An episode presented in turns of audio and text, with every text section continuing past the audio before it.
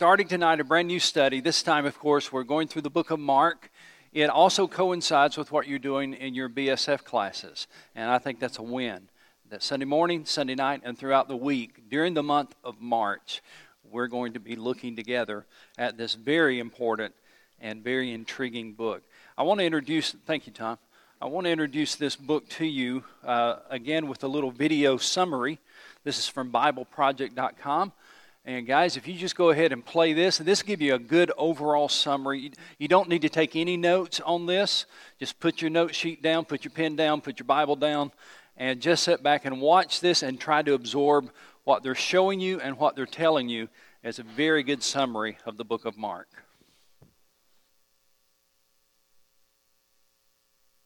The Gospel according to Mark it's one of the first accounts of the life of Jesus, and our earliest historical traditions link this book to a Christian scribe named Mark, or John Mark. He was a co worker with Paul and a close partner with Peter. And in fact, an ancient church historian named Papias, he recalls that Mark had collected all of the eyewitness accounts and memories of Peter and then shaped them into this account. But Mark didn't just randomly throw the pieces together, he's carefully designed this story of Jesus. In the first line of the book, Mark makes this claim about Jesus. It's the beginning of the good news about Jesus, the Messiah, the Son of God. Now, what's interesting is that this is the only time Mark is going to tell you what he thinks. For the rest of the book, he's going to influence you by simply putting Jesus' actions and words in front of you and showing you how other people react to him. Now, Mark's designed the story of Jesus as a drama with three acts. The first one set in Galilee, the third one is set in Jerusalem, and the second act shows Jesus on the way from one place to the other. And each of the acts focuses on a repeated theme. So in Act 1, everybody's blown away by Jesus and they're wondering, who is this Jesus? In Act 2, it's the disciples who are struggling to understand what it means for Jesus to be the Messiah. And then in Act 3, we watch the surprising paradox of how Jesus becomes the Messianic King. Let's just dive in and you'll see how it unfolds. After the opening line, Mark begins with a quotation from the ancient prophets Isaiah and Malachi, who said that God would send a messenger to Israel to prepare them for when God would show up himself to rescue his people and become their king. And Mark introduces John the Baptist as that messenger, and then, right when you expect God to show up personally, Mark introduces Jesus.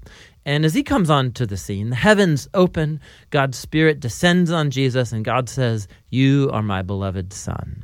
After this, Mark places in front of us a summary of Jesus' core message. He went about Galilee announcing the good news that God's kingdom has come near. Jesus is carrying forward the story from the Old Testament scriptures about God's rescue operation for his world. Through Jesus, God is restoring his reign over the world by confronting and defeating evil and its hold on people's lives, and then by inviting them to live under his reign by following Jesus. From here, Mark's given us a big block of stories showing us Jesus' power as he brings God's kingdom.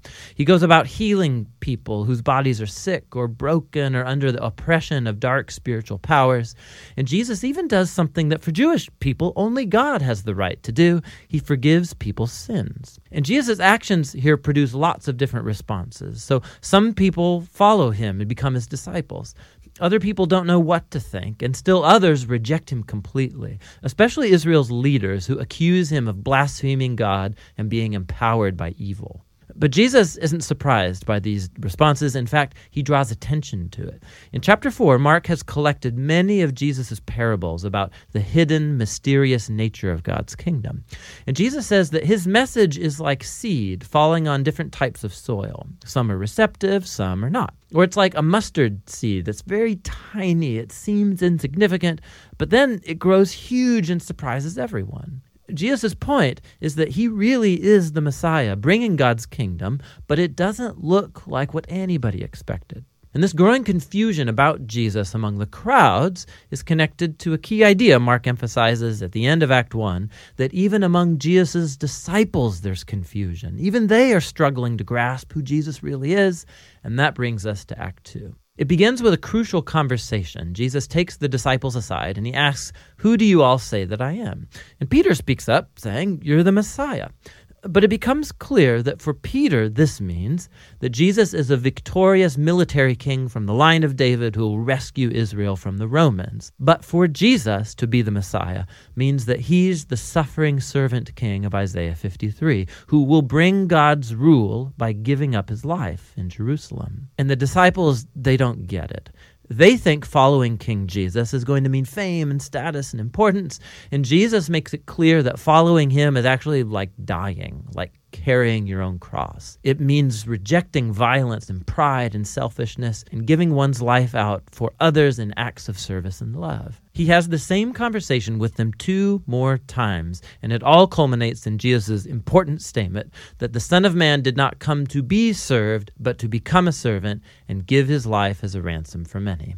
The disciples still don't get it. They respond in confusion and fear. And so here in Act 2, Mark has placed another key story that echoes the book's introduction. Jesus takes three of his disciples up to a mountain, and he's suddenly transformed. He's radiating with light and glory, and a cloud envelops them. Now, this is just like the glory of the God of Israel that showed up long ago on Mount Sinai. And then the two prophets who stood in God's presence on Mount Sinai, Moses and Elijah, they appear next to Jesus as God announces again, This is my beloved Son.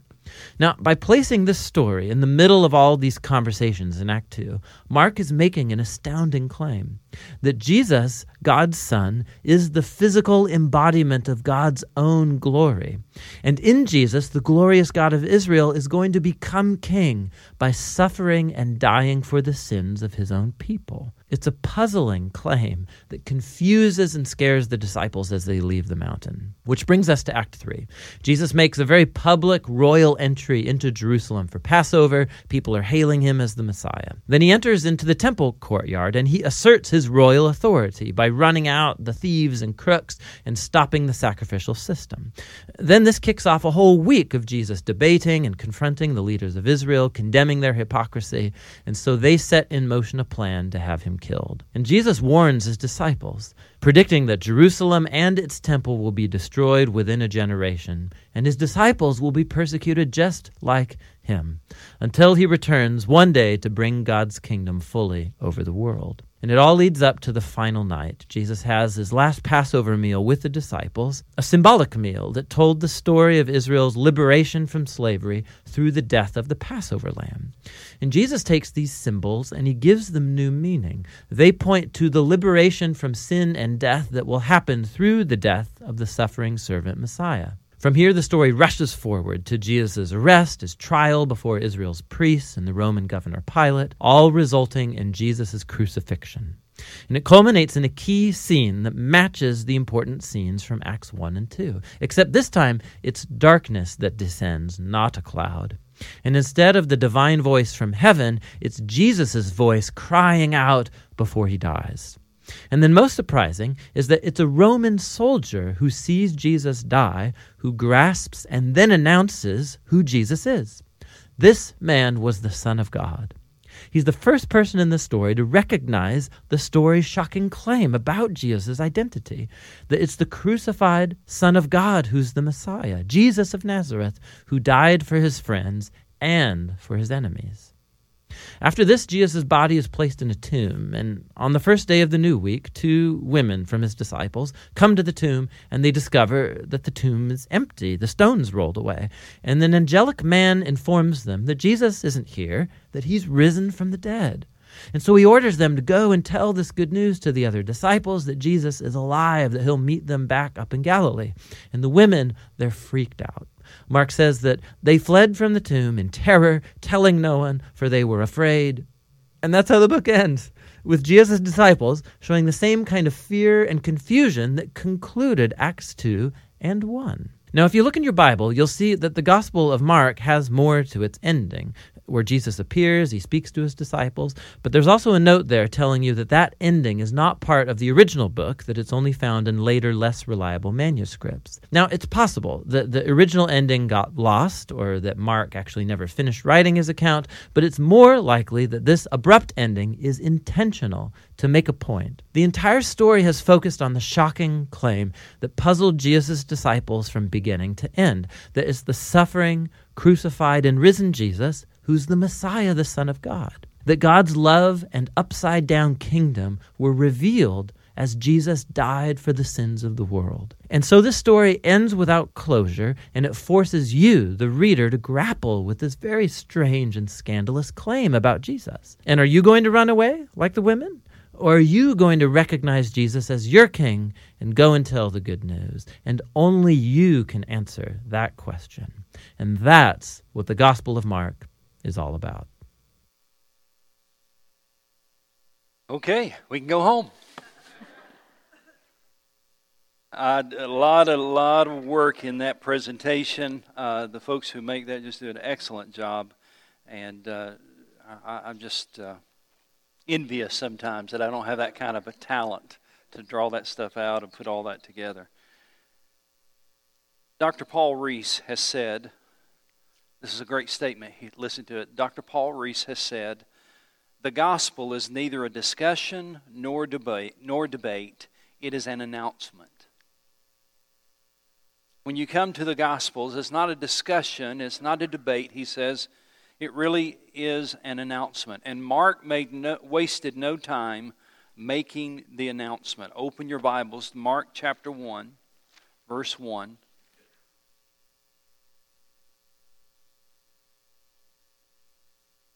Mark chapter 1, verse 1. The beginning of the gospel about Jesus Christ, the Son of God. What an announcement.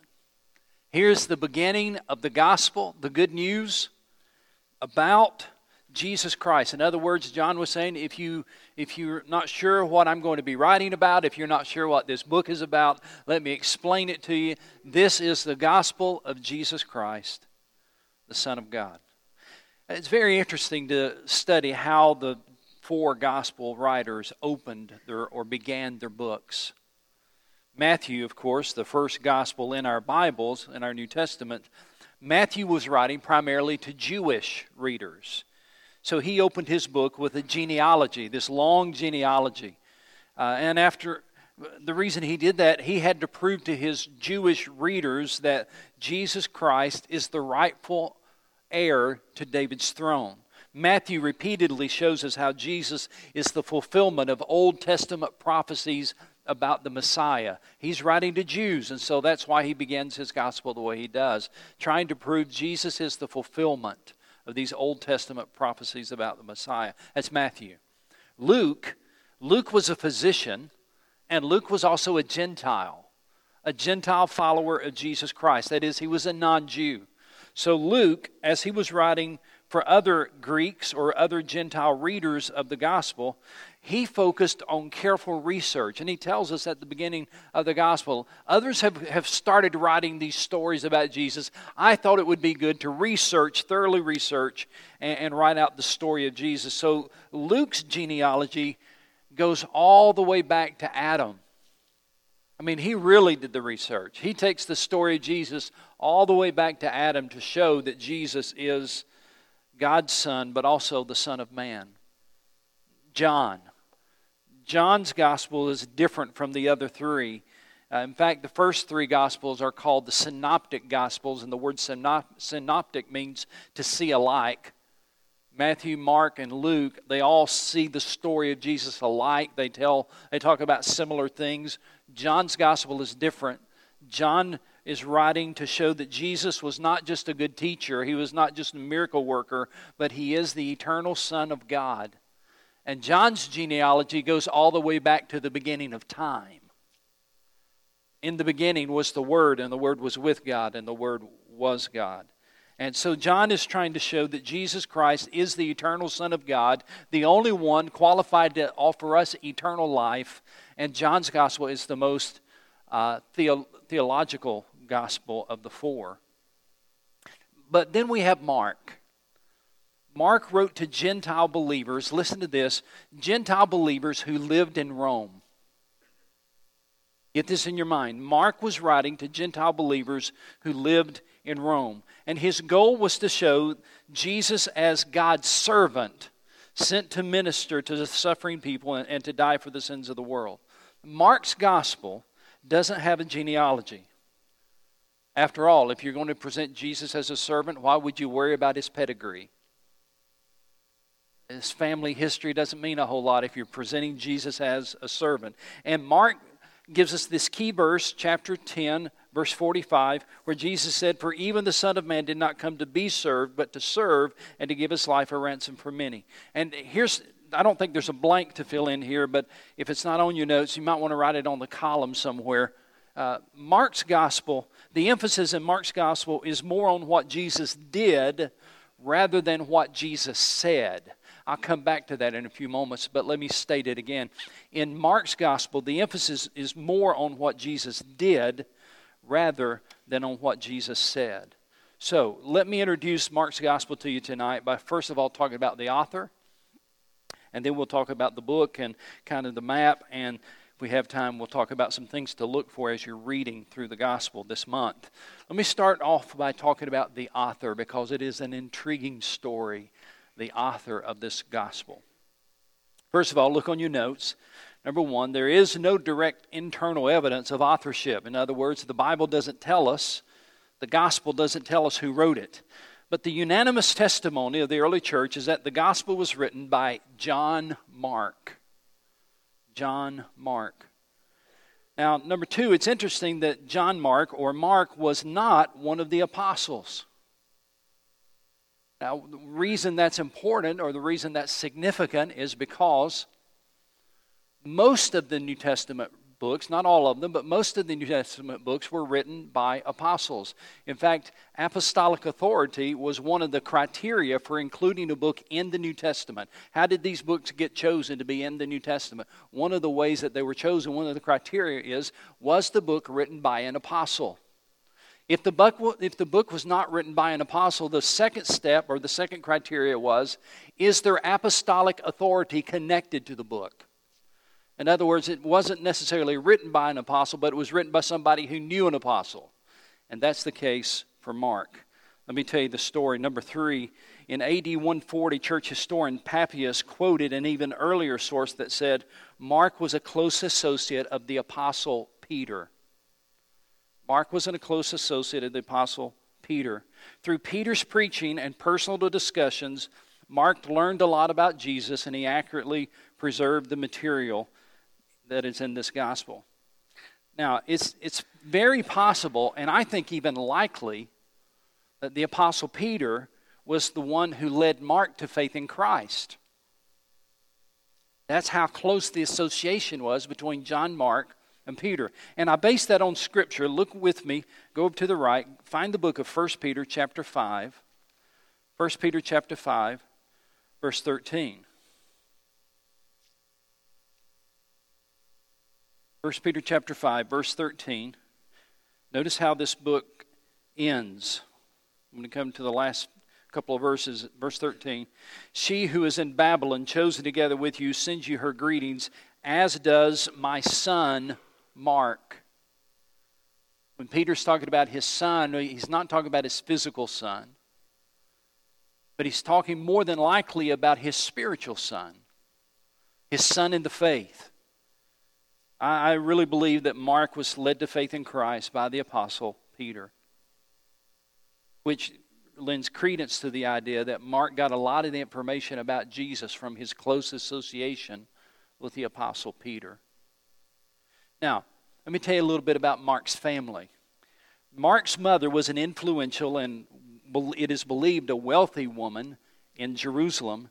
Her house served as a meeting place for believers in the early days of the church. So he grew up in a home where, where this new thing called Christianity was flourishing. He grew up in a home where this new thing called Christianity was coming to life. He grew up in a home where he was listening to stories about Jesus of Nazareth. Let me show you this in Scripture. Uh, look with me, Acts chapter 12, verse 12. Acts 12, verse 12.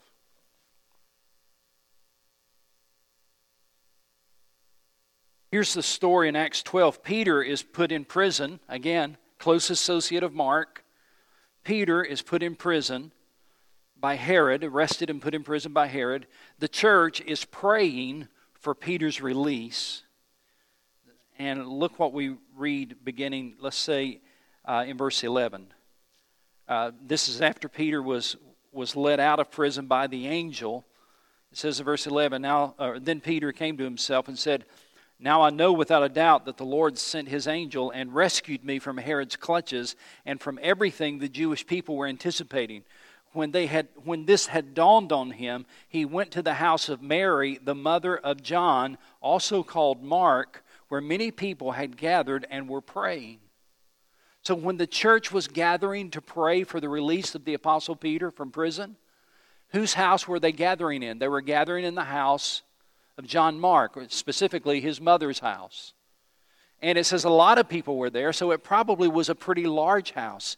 It, it's, it's very likely that John Mark grew up in a home where his mom was well known in Jerusalem, at least in Christian circles, well known in Jerusalem, probably had a large house, indicating perhaps a wealthy woman and she uh, used her house as a meeting place in the early days, apparently, for the, for the early church. Now, it says in verse 12, it refers to John and Mark. Let me clarify that a little bit. Why he sometimes is called John Mark, why some other times he's called John or Mark. John was his Jewish name, Mark was his Roman name. So that's why you have these two names he sometimes goes by. If you place him in this time frame, it's very likely that, as far as age wise, John Mark or Mark was probably a, around a teenager during the time of Jesus, living in Jerusalem. So he certainly was aware of Jesus. He certainly probably saw Jesus, encountered Jesus, met Jesus, maybe listened to some of the things that he said. Uh, in fact, this is a little interesting tidbit. It may be, can't prove this, but I, I, think it makes sense. It may be that Mark was the young man who ran away naked when Jesus was arrested in the Garden of Gethsemane. Say, what in the world are you talking about? Let me show you again in Scripture, Mark chapter 14. Mark chapter 14, verse 50. This is the account of Jesus being arrested. It says, Then everyone deserted him and fled when he was arrested. Verse 51 A young man wearing nothing but a linen garment was following Jesus. When they seized him, he fled naked, leaving his garment behind. Notice it refers to this young man. This young man who has this interest in Jesus, in following Jesus. He knows about Jesus. It's in Jerusalem, very likely, very possible at least, that the reason he's dressed the way he is with so little is because he was at his house in Jerusalem. When he hears about what's going on, he runs to find out about it. He runs to see it for himself, not fully dressed, and, and then the story unfolds. So we don't know for sure that that's John Mark but it's, it's uh, certainly at least possible. My point is simply this uh, he definitely grew up around the early church. He, he had connections with believers in the early church. Uh, another connection is this to the early church. Number five, Mark's cousin was Barnabas. Put that on your notes. Mark's cousin was Barnabas, who was a well known figure in the early church. Barnabas, in the early chapters of Acts, is one of the leaders in the New Testament church. So, again, just another indication that the author of the Gospel of Mark was well connected uh, to the leaders and the early leaders of the church. Number six, uh, Mark went with Paul and Barnabas on their first missionary journey. Now, this is where I think the story gets very interesting. Uh, Acts chapter 13. Acts chapter 13, if you'd go there in the church at Antioch, there were prophets and teachers. Barnabas, notice he's listed first because he's one of the leaders in the church, and this is John Mark's cousin. In the early church there at Antioch were prophets and teachers Barnabas, Simeon called Niger, Lucius of Cyrene, Manaen, who had been brought up with Herod the Tetrarch, and Saul. While they were worshiping the Lord and fasting, the Holy Spirit said, Set apart for me Barnabas and Saul for the work to which I've called them. So after they had fasted and prayed, they placed their hands on them and sent them off. The two of them, sent on their way by the Holy Spirit, went down to Seleucia and sailed from there to Cyprus. When they arrived at Salamis, they proclaimed the word of God in the Jewish synagogues. notice what the next part of that verse says John was with them as their helper. So, John, because he's cousins with Barnabas, John is also on this first missionary journey. On the first missionary journey, we always talk about Paul and Barnabas. And what we don't realize many times is that they took a helper along, a young man named John or Mark. But it didn't work out real well. We don't know why, but Mark decided to go home. Have you ever gotten homesick? I mean, really, have you ever gotten homesick? When I moved to Fort Worth, Texas, Lisa and I moved to Fort Worth, Texas after, after we got married and, and we went to Fort Worth to, to go to seminary. For the first time in my life, I experienced homesickness. I mean, I was ready to go home. I remember sitting in, uh, in the out, uh, at, a, at an outdoor table there at the mall in Fort Worth. We were eating lunch, and I missed my home so badly, and I wanted so badly just to get in that car and drive back to Tennessee. I was homesick. Now, I'm not sure if that's what happened with John Mark, but whether he was homesick or fearful or ill, we're not sure. But let's just read verse 13. From Paphos, Paul and his companions sailed to Perga in Pamphylia, where John left them to return to Jerusalem.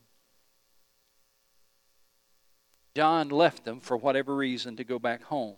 Now, that's the first missionary journey.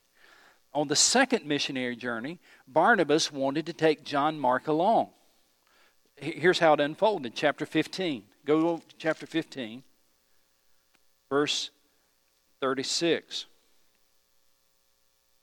Sometime later, Paul said to Barnabas, Let's go back and visit the brothers in all the towns where we preach the word of the Lord and see how they're doing. Barnabas thought, Great, I'll go get John Mark and we'll go do it. Verse 36 or verse 37. Barnabas wanted to take John, also called Mark, with them, but Paul did not think it wise to take him because he had deserted them in Pamphylia and had not continued with them in the work. Translation Paul said, He ain't going. But he's my cousin. He's a good young man. I know he left us. I, I know he, he kind of deserted us. I get that. But you know, he, he'd never been away from home before. And he and Paul said, He's not going. And Barnabas, yeah, but, but he needs to go. We need to help him. He's, a, he's got a good future. He's, he's not going. And then Barnabas got mad and said, Oh, yeah, he is. You're not the boss of this thing. He's going to go. Who says it? I say he's going to go. Well, I'm saying he's not going to go. You say, Preacher, it didn't really happen that way. Look at the text. Look at the text. Verse 38. But Paul did not think it wise to take him because he had deserted them in Pamphylia and had not continued with them in the work. They had such a sharp disagreement that they parted company. Barnabas took Mark and sailed to Cyprus. Paul chose Silas and left, commended by the brothers to the grace of the Lord. They had such a sharp disagreement that they split up. Amazing. Now, Here's the part of the story you may not know. About a dozen years later, about 12 years later, Mark makes a reappearance on the biblical scene. About a dozen years later, he suddenly his name appears in a letter that Paul writes that we call Colossians. And it appears that John Mark is actually with Paul in prison in Rome he's not imprisoned. It seems that he has gone there to visit Paul in prison. Colossians chapter 4. Colossians chapter 4, verse 10. My fellow prisoner Aristarchus sends you his greetings, as does Mark, the cousin of Barnabas parentheses, you have received instructions about him. If he comes to you, welcome him. Paul, Paul, you know why Paul put that parenthesis there? Because when he put John Mark, Paul knew that people in Colossians knew the story and they would be reluctant to take him in and let him be part of what's going on. Paul says, Listen, listen, listen. He's, I, you've heard some things, but, but things have straightened out, and, and I want you to receive him. He's, he's not what he used to be, so I want you to receive him. Now, if you'd go over to uh, Philemon, the book of Philemon, the little book of Philemon, uh, verse 24, it's right before the book of Hebrews. Little book of Philemon.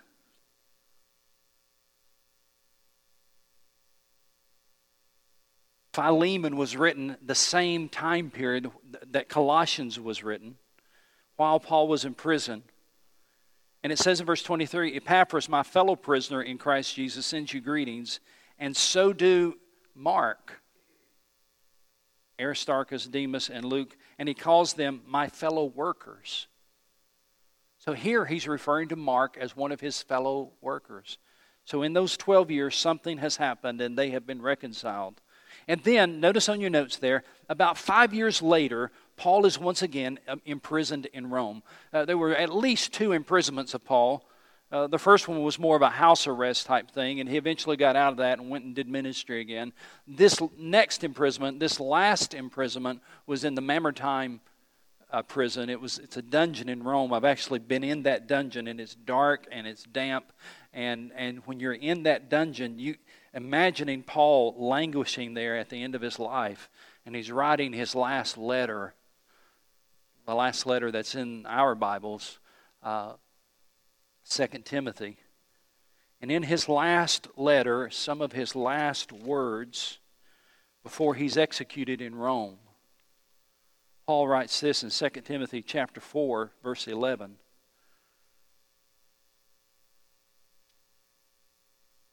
Only Luke is with me. Get Mark and bring him with you because he is helpful to me in my ministry. Isn't that beautiful? Paul, in his last days before he dies, he said, Listen, Timothy, when you come to see me, bring Mark with you. He's profitable to me in my ministry. Before I die, I would like to see him. I want to be encouraged by him. If there's something about that young man, he's profitable to my ministry. Now, I, I took the time to go through all of that because I want you to understand who wrote this book we call the Gospel of Mark. Mark's story is evidence that God, in His grace, can use us even when we have failed Him. One failure in life does not mean the end of your usefulness. Mark, young in life, young in faith, was not as committed as Mark, the one who wrote the gospel story later on. It's a beautiful story of how his life was transformed and how he focused, how John Mark began to really get focused on the gospel and the power of the gospel. Now, let me talk to you. Well, let me stop there. It occurred to me, I never let you all ask questions. I just talk and talk and talk and talk. Uh, do you have any questions about what we've talked about so far?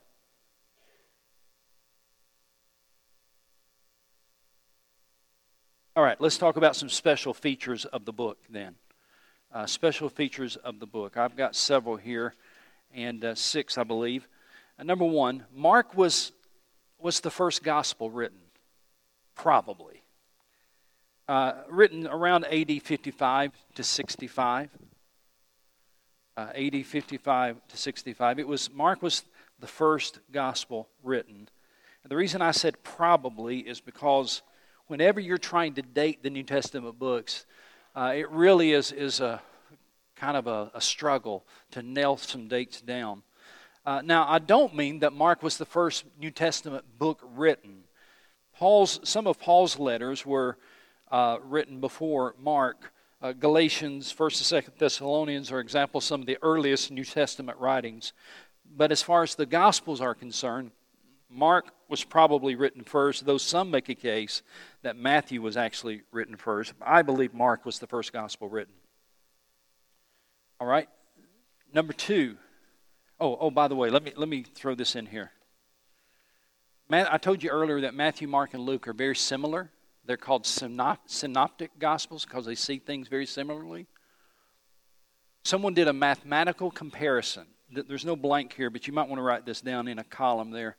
Someone did a mathematical comparison, and, and it showed that 91% of Mark's gospel is found in Matthew, and 53% of Mark is found in Luke.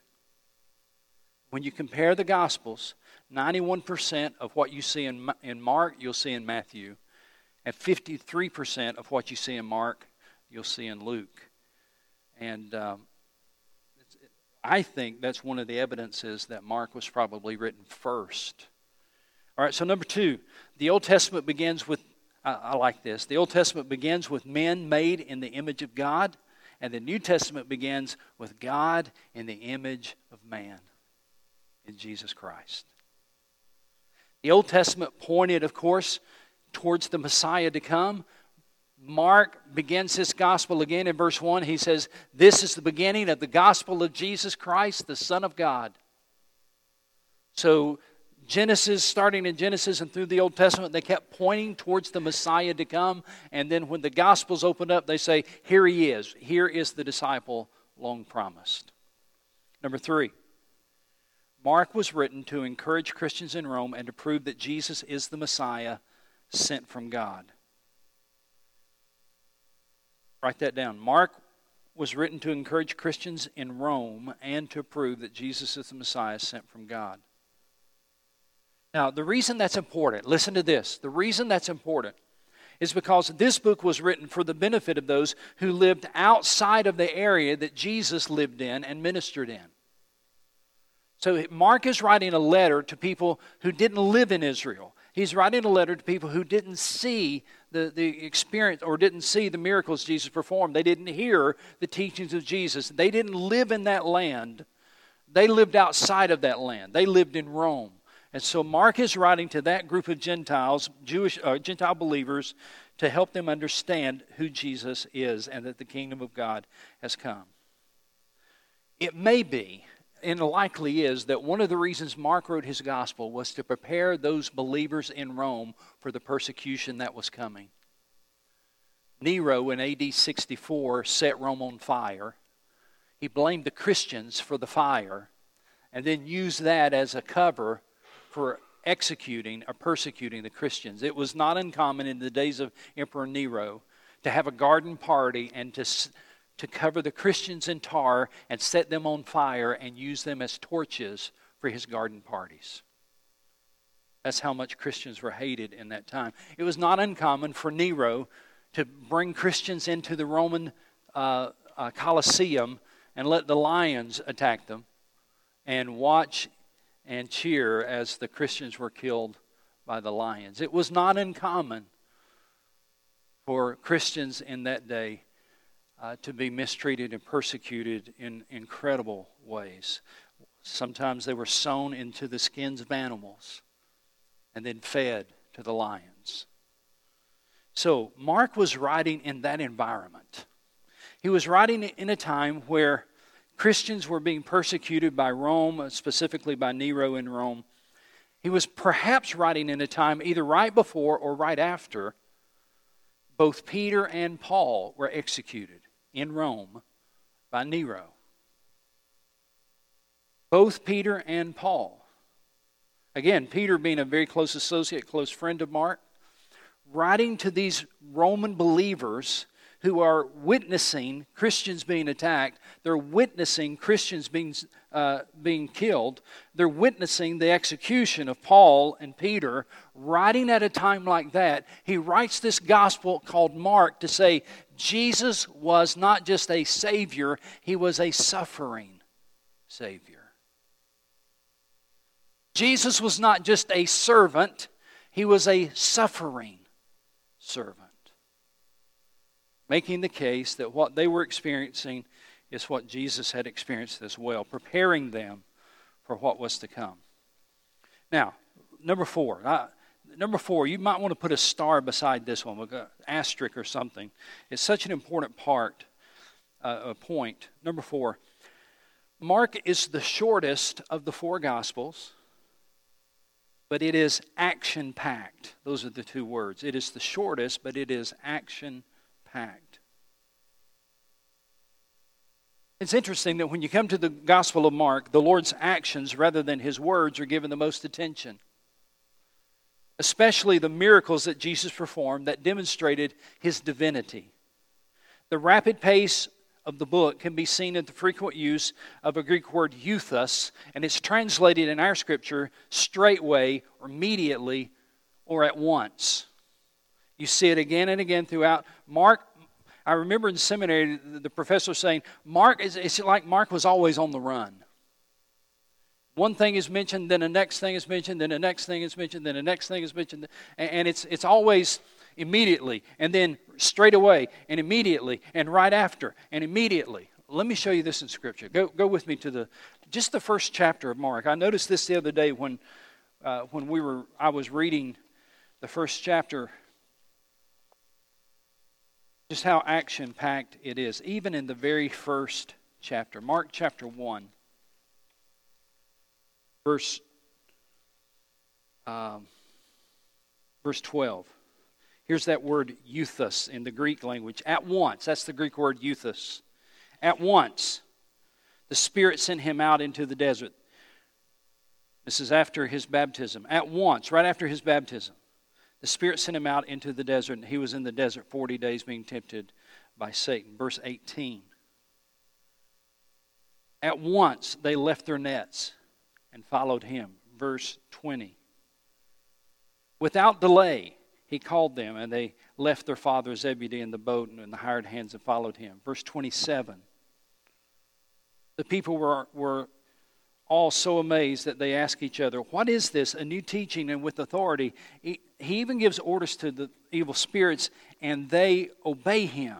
And news about him spread quickly over the whole region of Galilee. Uh, the best way I can summarize it is this Jesus was on the move in the book of Mark. Number five. We'll get through this and then we'll stop. Number five. Mark presents a rapid succession of powerful pictures of Jesus in action.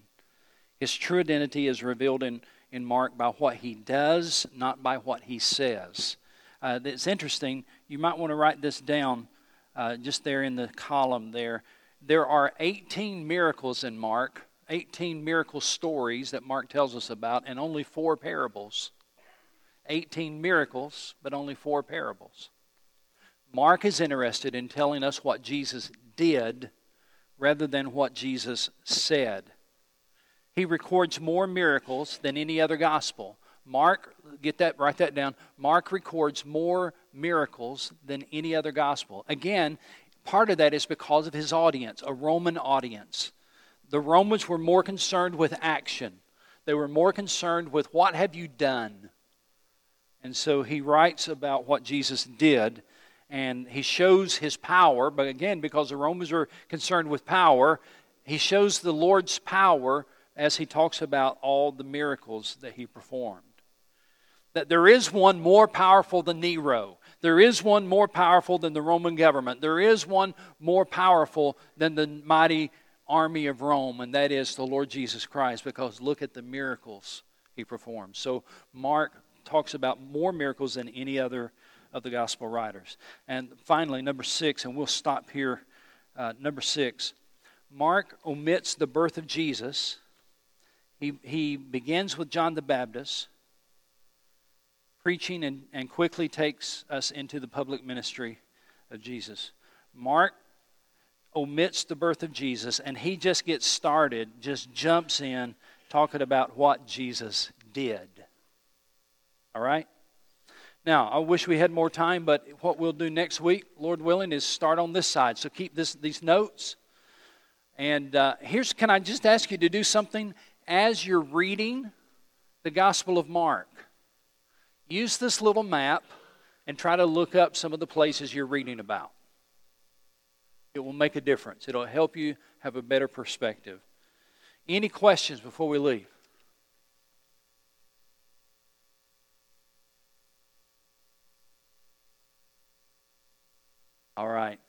Let me pray with you. Lord,